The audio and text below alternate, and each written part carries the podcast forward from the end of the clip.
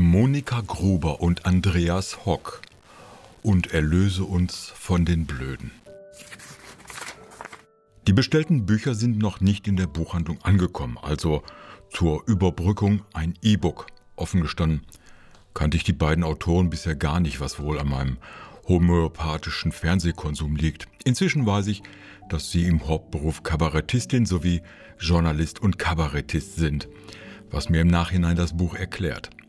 Es ist also mehr Satire als Sachbuch. Nun darf Satire landläufig so ziemlich alles, also auch über Zeitgenossinnen herziehen, Geschichten überinterpretieren und Fakten zur Unterhaltung ein wenig verdrehen. Die Ziele sind nun jedoch mal nicht vorrangig Prominente oder Politiker, sondern die Menschen und Ereignisse unseres Alltags. Die merkwürdigen Auswirkungen der Corona-Pandemie auf Menschen, Raucher, Autofahrer, Fleischesser, Jutta Dietfurt und Muslime und weitere Entwicklungen der Neuzeit wie Influencer.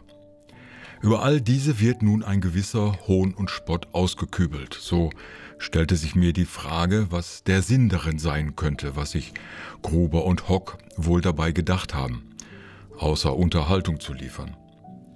Wie bei Satire üblich, bewegt man sich als Satiriker wie auch als Kabarettist auf einer schmalen Linie, bin nicht gleich auf mehreren.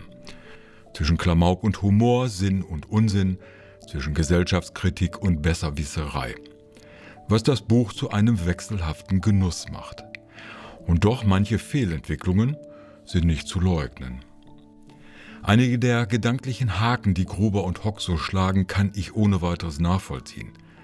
Es ist durchaus berechtigt, sich darüber lustig zu machen, wie Blockwartmentalität und Petzerei mit der Corona-Krise wieder fröhliche Urstände feierten. Wenn Nachbarn angezeigt werden, weil sie sich im Lockdown zu mehreren Leuten im Garten zum Grillen trafen. Ebenso erscheint mir das Gendern in der deutschen Sprache an vielen Stellen ausgesprochen zweifelhaft bis überzogen, dazu selten mit wirklichem Sinn.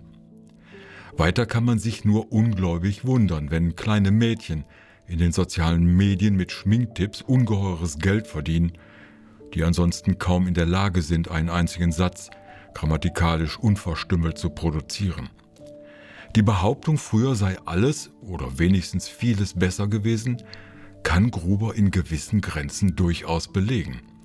Die beiden Autoren legen an verdammt vielen Stellen die Finger in die Wunden von gesellschaftlichen und politischen Entwicklungen, die nachdenklich stimmen sollten. Wie der Vorschlag in der Stadt Frankfurt, ein eigenes Schwimmbad für Muslime zu bauen, um ihnen die Integration in Deutschland zu erleichtern. Nun könnte man die Geschichten genauso als Jux verstehen, wenn nicht an so einigen Stellen die harte Wahrheit durchschiene. Als Bürgerin des südöstlichsten Bundeslandes pflegt dabei gerade Monika Gruber eine gewollt politisch unkorrekte Sprache, trifft damit aber einen wesentlichen Punkt. Gezeigt am Begriff der Weiber, der in Bayern vollkommen unbelastet, eher neutral und alltäglich ist. Im Norden dagegen bei Hardcore-Feministinnen einen Herzanfall auslöst. Viele Diskussionen der letzten Jahre, sei es das Gendern oder politische Korrektheit, lassen den Begriff der Sprachpolizei sinnvoll erscheinen. Viele Fragen, die gerade in linken Kreisen heftig diskutiert werden, drehen sich um eher nebensächliche Sachlagen und persönliche Betroffenheiten. Nachdem es nun endlich möglich ist, sein Geschlecht im Pass als divers eintragen zu lassen, haben nach einer kleinen Anfrage im Bundestag dies neunundsechzig, in Worten neunundsechzig Menschen, in Deutschland in Anspruch genommen. Ein ungeheurer Erfolg. So steckt hinter dem nicht zu leugnenden Ansatz von Klamauk und Schadenfreude nicht selten ein größeres Körnchen Wahrheit. Wobei man damit rechnen muss, dass Gruber und Hock nirgendwo einen Bogen machen. Weder links noch rechts, weder bei Männern noch bei Frauen, nicht bei Alten und nicht bei Jungen. Dass dabei manches überzogen wird, bleibt nicht aus.